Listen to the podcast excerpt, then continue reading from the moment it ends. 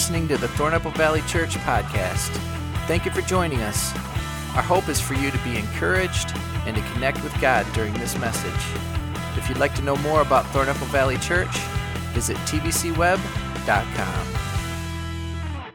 All right, so today I'm going to jump kind of right into it. Uh, I'm not going to kind of make my way there. I'm going to go right in, uh, maybe to some just deeper thoughts right away. Um, but I wanted to kind of, after, after looking at my message, I understand that it maybe can be a lot. And so, what I wanted to do is just prepare you kind of the, the, the structure of today's message. I want to lay out an idea for you. So, the first part is me laying out this idea. Then, I want to build just a little bit of foundation to it. And then, lastly, I want to get to my main point. So, if we're like 20 minutes in or 25 minutes in, I'm like, so here's my point, and you guys are like, oh, this guy's going to take forever. I promise it's getting towards the end, hopefully. So, I'm going to start out with asking some questions to you guys. So, questions about Christianity, questions about uh, Jesus. And what I want you to do is you don't have to raise your hand or talk about it, but I want you to answer honestly with yourself if you relate to these questions or not. So, the answer yes or the answer no. But the key is the word relate. And so, when I'm asking do you relate to this question, does that mean that it actually affects the way you live your life? Because you could answer yes to one of these questions in your mind, like, okay, yeah, I've heard that, I believe that, but it doesn't affect the way I live. And some of you might be like, yeah, I, I, I believe that, and it does affect my, the way I live. So when I ask these questions, just, uh, just answer them in, in your own mind. And so the first question, and, and you'll notice that I start kind of vague and I kind of get closer, closer, closer, and it brings it in. And so the first question is Does God exist? Does God exist? And more so, does the Christian God exist? And so, the, the, the God that created the heavens and the earth, created the humans, created me and you, and created all the animals, all these things, does he exist? That's the first question. And then, even more than that, after he created everything, we as humans are broken and messed up, so God sent his only son Jesus to die on the cross for our sins and forgiveness and to raise again, conquer death. Right? So if we choose Jesus, to follow him, we will be saved. That's the second question. Is that true for you? If, if it's not, that's okay. But those two questions, I would say, for the mass, mass majority of us here, would say, okay, yeah, that, that's me. Because those are the fundamentals to, Christ, to Christianity that, that there's this God who created the heavens, the earth, created us, and then there's Jesus who we follow, we are saved. So the next question, and I think this is the first question that I think you could ask does this change the way that I live my life? And it's, does Jesus love you? Do you believe that? Do you believe that Jesus loves you? And, and I think that, that that simple statement, it seems simple, but it means so much in our life. And so now there's this God who created us, who sent Jesus. Jesus loves us. But even more than that, does Jesus want to have a face to face personal relationship with you? More than just following him to be saved, but does he speak to you? And can you hear him? And can he can uh, you speak to him and him hear you? So it's this idea of speaking to each other and hearing each other. Do you believe that? Does that relate to you? Does that change the way you live your life? And so I'll keep going here. The next question is that no matter what, so yes, Jesus loves us. Yes, I can have a relationship, but how about this? No matter what, no matter what you've done in the past, no matter what you're doing right now, no matter what you'll do in the future, no matter how messed up you are, no matter how bad of things that you've done in your life, no matter what, Jesus wants to connect you with connect with you right now. In other words, you don't have to get this right, get this right, get this right, or get this right to connect with God or walk in His presence. He says exactly how you are right now in this moment, you can walk into my presence and we can connect. Do you believe that? And I know that maybe the questions at this point, it, that question might be something where, yeah, I do believe that. But do I walk that out, that intimacy piece, where, wow, no matter what I do, Jesus wants to connect? So these next two questions are, uh, I guess they get a little weirder. So kind of jump off a cliff here. And so if you, uh, if you feel like these next ones you don't relate with, or it's a little weird or awkward or uncomfortable, that's okay. I want you to feel that way. So, the next one do you believe that more than Jesus loving you and unconditionally loving you, do you believe he is jealous for you? Do you believe he's jealous for you?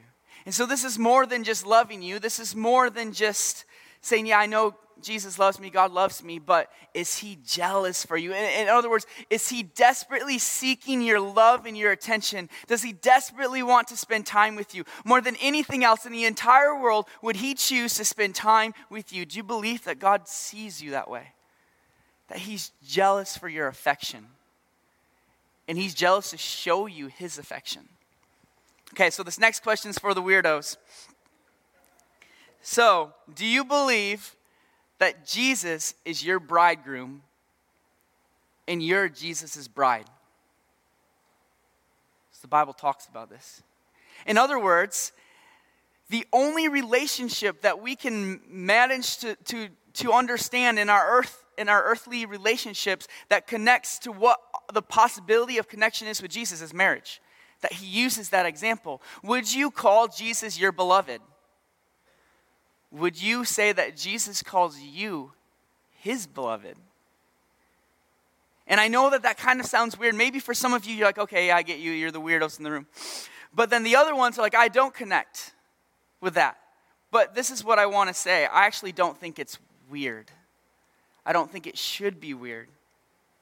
And I su- want to suggest that it's maybe supposed to be more normal.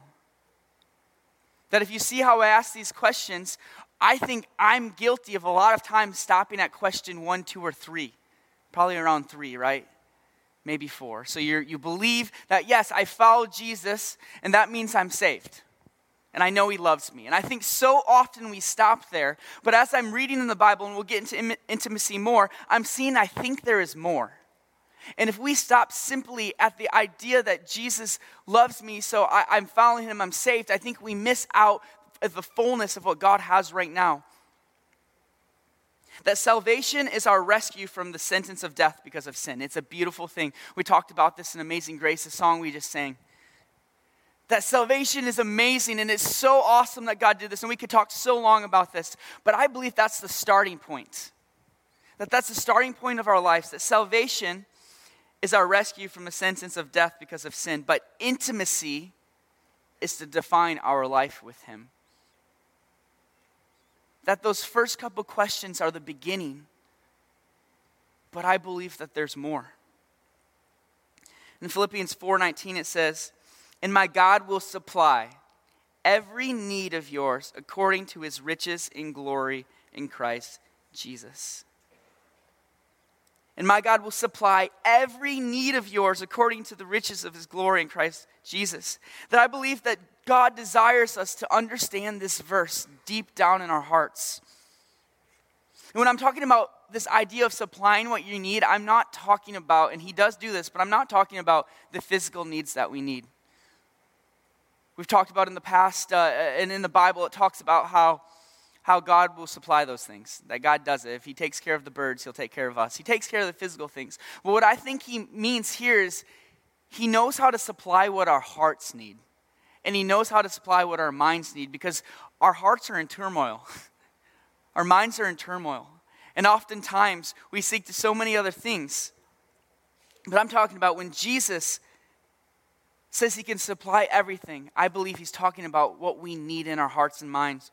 And, and this means intimacy. This means there needs to be intimacy. And that can be a scary thing to say that Jesus is my bridegroom, to say that he's my beloved one, that can be weird. It can feel weird. But the Bible talks about this in the, in the, song, in the book Song of Solomon in, in the Bible. And so this is written by the author Solomon. Pastor Jeff talked about Solomon last week. And so if you didn't hear that message, it was really good. Uh, shameless plug, you should go listen to that. Um, but he talked about this guy, Solomon, and he wrote this book that was this amazing love story, amazing love poem, and it can be interpreted in different ways. But one way that it can be interpreted in is that it's the relationship that is possible between us and Jesus. That it's possible. And as you read this book, you see the word beloved in some way or fashion is said about 39 times. That there's this perspective of this love story happening. And, and a couple verses from it, Song of Solomon 6 3 says, I am my beloved's, and my beloved is mine. 710, I am my lover's. I'm all he wants. I'm all the world to him. that I'm reading this, I'm saying, wow, is that the way Jesus sees us? Is he jealous for us in that way? That he, we mean the world to him. That he wants to actually supply every need of ours. And if you keep looking at this, the, the Bible, it's full of these references. The, the disciple John, one of the close guys to Jesus, would often refer to himself as the one whom Jesus loved. He would refer to himself in this way of the beloved of Jesus. And in John 13, 23 says, Now there was leaning on Jesus' bosom, leaning on his chest, one of his disciples whom Jesus loved. That Jesus, or that uh, John pressed into Jesus. He would lay on his chest. There was some kind of intimacy there that I see in the Bible. As I'm thinking about these stories, I've come to the conclusion that there's more. There's more to our relationships with Jesus than those first couple steps. And those are amazing steps. That we get to be saved by following Jesus, that we know He loves us. But there is an intimacy that we can step into from what I'm looking at in the Bible, where we can walk into Jesus supplying everything that we need. So that was my first part. I, I wanted to pose this idea to you. What if there's more? What if there's more to this idea of intimacy? So then, going into my second part of the message, I want to talk about just what intimacy is. And, and talk about that. So, what if we are called to more intimacy? Well, what does that look like? And intimacy is close familiarity or friendship, closeness. And, and a good way to say is you knowing somebody and being known by somebody. Knowing someone and being known. And a cheesy way to say it, and I don't know quite where I've heard this, but it's, it's into me you see. So take intimacy, it's in to me you see. So it's the idea of letting somebody, letting God see into me. It's about being vulnerable. And I like using the house analogy where oftentimes we let Jesus into our lives, which means we let him into our living room, our kitchen, all these tidy, cleaned up areas, but we fail to let him into our bedrooms, our closets, our bathrooms, the dirty places of our life. But when we're intimate, into you, into me you see, we're letting God into those vulnerable places in our life. And in Psalm 139, 23, and 24, it says, Search me, God, and know my heart. Test me and know my anxious thoughts. See if there's any offensive way in me, and lead me in the way everlasting. It's this idea there's a lot of stuff going on in us. really is. We're messed up in a lot of ways. We're trying to figure life out in a lot of ways. We're, we're doing all these things. But when we're open up into me, you see, when we're letting Jesus look into us, it creates intimacy. And that last line says, and leads me into the way of everlasting. It's the idea of if we can do that, it gives Jesus permission to then supply us with every one of our needs. And so there are many things that I think we deal with, like I was saying, that get in our way of this idea of being vulnerable. The idea of intimacy. There's things in our life that get in the way, such as just our per- perception of God, our perception of people. Maybe somebody's hurt us, there's pains, there's different things, not feeling good enough. Uh, feeling too busy, failures. I know that I deal with being too busy. And there's so many of these things in our life that get in our way. Oftentimes, we want to feel secure, right? We want to be in control. So we put our security in our finances and what we do, and our family and our friends, all these things. All of us in here are dealing with something.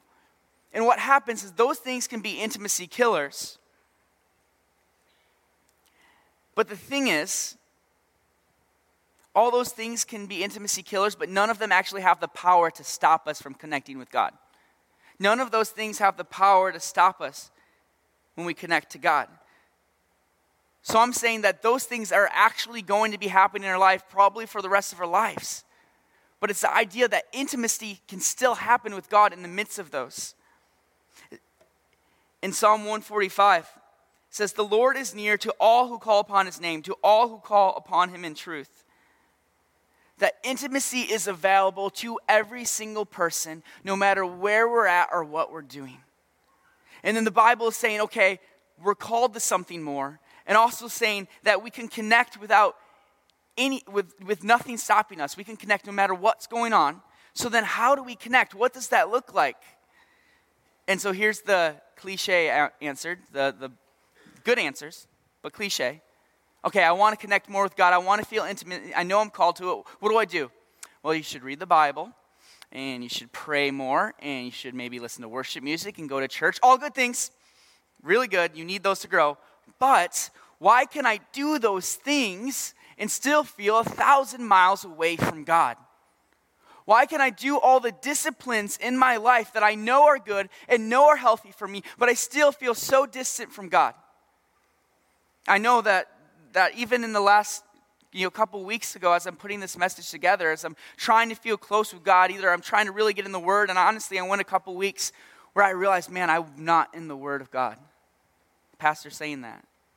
And, uh, and in this, in me having this experiences of both being really into the Word and really out of the Word, I realized that maybe this isn't the key to intimacy with God, although it's good to be in it. So here, here's the meat. Here's my point. This is what I want to get to. First of all, I believe there's more. I believe the, the Bible shows there's more to intimacy with God than just following Him and being saved. That there's stuff that we can get here on earth. And intimacy is, is intimacy. You see, it's about being vulnerable. It's about being open with God. And it doesn't necessarily always come through reading the Bible and praying. So, how do we get there? And I want to suggest that it's all about your heart posture your heart posture. Maybe some of you haven't heard that word before. We heard about normal posture, like your back posture, whatever, but heart posture. And so, simply put, heart posture is the way that we see, we feel, and we approach our relationship with God and our circumstances. So, it's the way we see, feel, and approach God and the circumstances in our life. And, and with posture, so I don't know if growing up you've ever had your mom or your grandma or someone say, hey, stand up straight, fix your posture. Uh, I know I did. I would be a sloucher. So my mom would tell me, stop slouching. And she drilled that into me growing up. And the thing is, if you listen, then it's a really good thing for your back and everything. But maybe some of you in here didn't listen to that. And uh, you kind of kept in that bad posture. And you might actually have back pains today because of bad posture. Because bad back posture can lead to future pain. And actually, when I was a freshman in high school, I broke my back playing football. And so my posture was all kind of messed up.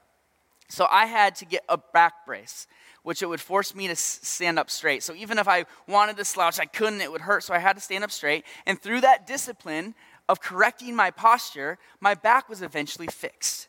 And so I believe, just like our, we can have bad back posture and we can fix our bad back, back posture, so is our heart that we need to fix our bad heart posture. And again, heart posture is the way we see, feel, and approach God in the circumstance in our life. So maybe we have a broken way that we're seeing a situation in front of us, or a broken way that we're seeing or approaching God because our heart posture is broken. So I'm going to go ahead and say about six different signs. If you relate to one of these, you might have bad heart posture. And I check a lot of these boxes as well. So, do you find yourself overwhelmed with life so you forget or do not want to spend time with God? Do you find yourself angry with God, causing you not to go to Him? Do you find yourself having excess complaining in your life? Do you have bitterness in your life that causes no desire for intimacy? When you have a failure, what do you do? Do you press into God or do you push yourself away? And when getting into the Word and praying, do you feel like you're a thousand miles away from God? That, that if one of those things or several of those things relate to you, I believe that you might have a bad heart posture towards those situations. The way you're seeing, the way you're feeling, the way you're approaching those situations, or what God's doing in them. And so, what should we do? I believe we need to fix our heart posture towards God. We need to fix our heart posture towards God. And when looking at this, the important word here is fix. It's not just putting our, our posture towards God, but it's fixing the way we see God, fixing the way we approach God, fixing the way that we're taking on a circumstance in our life, to fix our heart on God. So it's, I was talking to a, a friend the other day about this, and he was um, going through some of this and trying to apply it to his life. And so he just got a new dog. and he's trying to train this dog to go in the kennel when he leaves for work. And he really needed to do this, and he's going to be late for this meeting that he couldn't late, be late for. And he was getting so frustrated at this dog, like extremely mad, so much he was like, I wanted to beat that dog. I wanted to punch it. I was over it. And he definitely deep down didn't want to do that, but anger came up inside of him. And so what he did, he's like, oh, heart posture. Okay, God, I need to fix my heart posture on you because I'm really mad right now and I just want to I just want to listen. I just want your help. Like I'm going to take my broken heart posture of anger and I'm going to put it towards you. And so he took a moment. He didn't necessarily hear or feel or the situation wasn't all of a sudden magically fixed and the dog went in the kennel and fell asleep. No, the dog was still being bad, so he ended up putting him in the laundry room and said, I'm just going to put you there and I had to go to work. But he realized as he was driving to work, all of the anger had left him that he was no longer upset about the situation. He realized the situation wasn't fixed. He's going to have to do work to, to train the dog, but he realized God had completely taken the anger from him.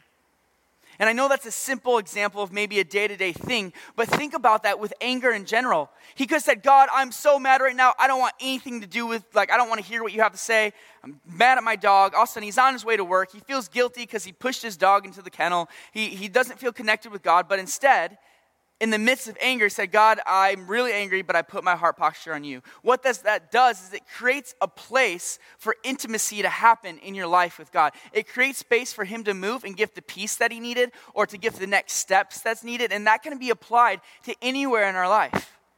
And in deeper things than that, deeper anger than just at your dog, to stress, to, to busyness, to anxiety. That there's these different things that we all deal with in life and we're all going to deal with in life. But when we have a broken heart posture, it leads to distance between you and God. Not that God wants that, it's we make that distance, right? But when we have that heart posture towards Him, no matter the circumstance, even if it's not fixed, it creates this communication with God. In Jeremiah 29 13, it says, You will seek me and find me, and when you seek me with all of your heart that when you seek God with all of your heart, it says you will find him. And I think it's hard to seek him with all of your heart if we have a broken heart, if we have a broken heart posture. And so, just like when you have to fix your back posture, it might have to, you might have to do it every single day, but eventually it gets better. So, this might be something that we have to do every single day. And, and so, going back to the cliches, I love reading the Bible. I know it's important. I know it's important to pray, to be at church. Those are all good things, but those are not the things like you don't have to have all the ducks in a row before you experience this connection with God. That I think that when we fix our heart posture, it's about the real life right now. What's going on right now, real in life. And it's about fixing your heart posture in those moments. Where will your heart go in times of trouble? Where will your heart go in times of stress, confusion, temptation, when you fail? When you have joy, when things are good? Is your heart posture towards Him? And so I was, I was reading the uh, different stories in the Bible of characters that I believe exemplify this idea of heart posture. I was thinking who I should talk about, and I feel like I wanted to talk about the disciple Peter. The disciple Peter. Because Peter, he's one of the closest disciples to Jesus. And so he was really tight with them. They had a great relationship. And so much so that, that Peter actually became the leader of the early church. And so there's something great about Peter, like he has something figured out. But as I read about his life, he was pretty messed up. He had a lot of highs and a lot of lows. So I want to just go over his, his life and, and talk about some things with him. And so there's this moment when uh, Jesus is asking some questions, and Peter answers right. And so I'm going to read the scripture Matthew 16, 17 through 19. Jesus replied, Blessed are you, Simon, son of Jonah. For this was not revealed to you by flesh and blood, but my Father in heaven. And I tell you that you, Peter, you are Peter, and on this rock I will build my church, and the gates of Hades will not prevail against it. I will give you the keys to the kingdom of heaven. Whatever you bind on earth will be bound in heaven, and whatever you loose on earth will be loosed in heaven. This is an amazing moment for Peter. He feels so close to God. I don't know if you can relate to this. Maybe a moment in your life where you felt like you were on cloud nine with God. If you're a student in here, if you're at our fusion camp, you know, you had that moment. Maybe you, you went to an all out worship night or a message just hit home with you, or you're in a Bible study. You're just in a season of life where you're like, oh, I am on cloud nine. I could never, nothing's ever going to stop me. I'm close to God. He just spoke his calling into my life. I felt all these things. Peter felt that, and I believe that we, many of us, have had those moments as well. But moments later, Jesus is telling Peter about some stuff that's going to happen, and this is what he says in Matthew 16. Peter took him aside and began to rebuke him. Far be it from you, Lord, he said, that, shall, that shall, this shall never happen to you. But Jesus turned and said to Peter, Get behind me, Satan. You are a stumbling block to me, for you do not have in mind the things of God, but the things of men. So just one moment ago, he's on cloud nine, and now he's like, Oh, I'm so focused on myself. I'm being so selfish. Like, I'm putting all of my thoughts and my stuff on me and not God and not what He has. And I think we can relate to that too, where maybe we're in a season, even right now, where we feel like we're not connecting with God and we're just got it all wrong. And we can see that season that we were on cloud nine and we're like, where did I mess up? What am I not doing right? Because I am now over here in the lowest of lows. Peter felt both of those things. And, and there were also times in Peter's life where he was completely passive towards God. He, was, he, had, he was supposed to maybe be obedient to God or he was supposed to be uh, uh, listening to God and passionate for God, but he wasn't. He was maybe not passionate for God in this moment. Uh, in the moment that Jesus needed him, he said, Can you keep guard for me as he's going to go meet with the Father before he's about to go into experience his crucifixion? And Peter falls asleep. Matthew 26, 40. Then Jesus returned to the disciples and found them sleeping. Were you not able to keep watch for me for one hour? He's, he asked Peter. So it's this idea of Peter being this one of the leaders of the disciples, the leader of the early church, had these moments where he, he was just disobedient to God. He couldn't stay awake for one hour. He was passive. But then again, moments later, these guards came to take Jesus, and all the passion that was dead a moment ago, all of a sudden is there. He takes out his sword and he cuts the guard's ear off. Jesus heals the ear, so it's all good.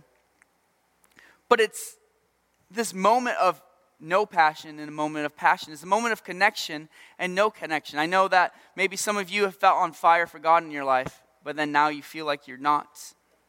And this is the part that gets me the most. This part hits it home for me. Peter was one of the closest disciples to Jesus, like I was saying. I mean, one of the inner three. He loved Jesus. He loved Jesus so much that he quit his job. He followed him anywhere he go. He, he got rid of all of his possessions and he followed Jesus. All the way to the end of his life, he died for Jesus. He loved him that much. But then he also denied him three times. So the idea, if he was so close, he was so connected with God for those moments, and he felt like he was on cloud nine, but he still, he denied Jesus three times when Jesus needed him. When Jesus was about to die, he denied him. And so I look at our life in that way. Man, we're all over the place. We might have a good day, we have a bad day, we feel connected, we don't feel connected, we walk in sin and disobedience, we walk in obedience, whatever it is. We're, we're on this, everyone's on this roller coaster of life. But God used Peter to be the leader of the early church. He was very close to Peter, there was intimacy there. But how? I think it was Peter's heart posture. I think it was his heart posture. That no matter if he failed or he succeeded, no matter where he was, his heart always turned back to Jesus. Even when he realized I messed up, he picked it up off the ground and he looked at Jesus. And where, what would you do if I just denied Jesus three times, the last time that I saw him, and then he died? I think that maybe I'd feel a little guilt, a little shame, and maybe not feel like I could be close to God anymore. Maybe some of you in your life, you've done things or you feel these things or you feel disconnected and you feel like you can't actually attain that closeness with God. But what Peter did is he didn't let those things, maybe they're roadblocks to intimacy, but he didn't let them have the power to stop it. And so he did the exact opposite of running away. He actually ran towards Jesus. Really, more literally, he jumped out of a boat and swam towards Jesus. So, so Peter went back and he was going back to his old job and he was fishing and he, he had denied Jesus and then Jesus died and he hasn't seen him. And all of a sudden, Jesus appears on the shore after he was resurrected. And he goes, Hey, friends, I'm over here. And Peter, in that moment, could have been like, Oh, crap. Uh, I feel like I can't be connected to him. I denied him. But no, he's like, Ah, oh, I know I messed up, but I'm jumping in the water. And while the other disciples took the boat in, Peter was swimming in the water towards Jesus. And the first thing Jesus did when he saw him was he made him breakfast. Had this intimate moment.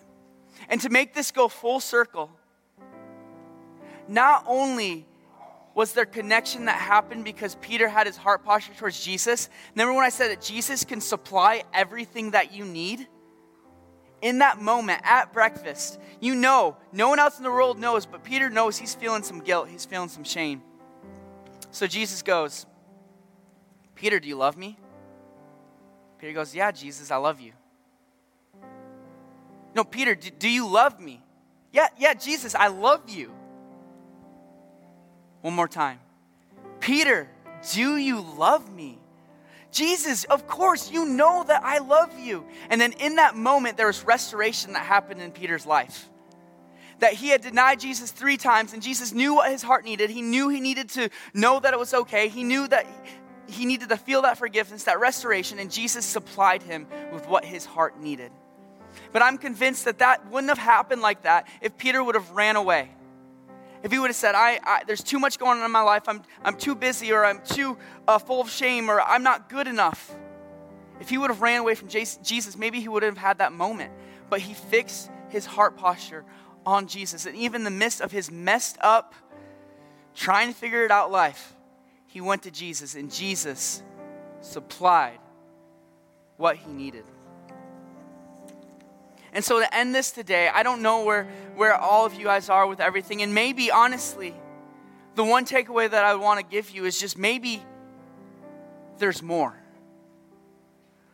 To introduce you to the idea that there is more, that I am fully convinced with all of my heart, there is more to following Jesus than saying that amazing prayer that gets you into heaven and you feel his forgiveness, and that's awesome, and knowing that he loves you. But I think there is so much more that there's this idea of Jesus is my beloved and I am his. There's something that only he can fulfill in my life, and that I don't think I can get there unless I fix my heart on him and allow him, because he's not a God that's going to pressure and push, he's a gentle God of love.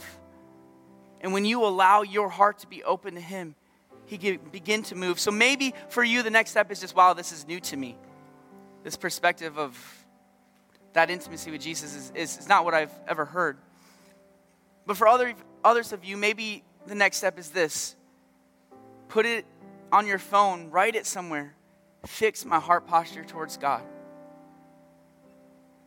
Because if in real life we can start to do that, I believe we're going to have intimate moments with Jesus. And I believe that we're called to it. So let's let's retrain our hearts. Let's fix our heart postures towards Jesus.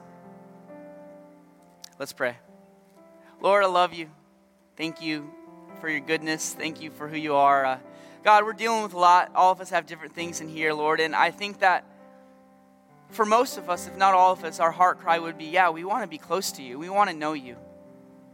So, God, if there's any barriers or roadblocks that are trying to say they have power over our intimacy with you, I ask that you would just take those roadblocks away and you say that they don't have power. Lord, that we would fix our hearts on you, just like Peter did, God, that he went through all the, the highs and the lows, Lord, but what he did is he kept going towards you. And he got not only the restoration he needed, but he got his calling. Lord, so I just ask as we go for, from here, Lord, that you would help us fix our hearts on you. Lord, that we would all experience new levels of intimacy.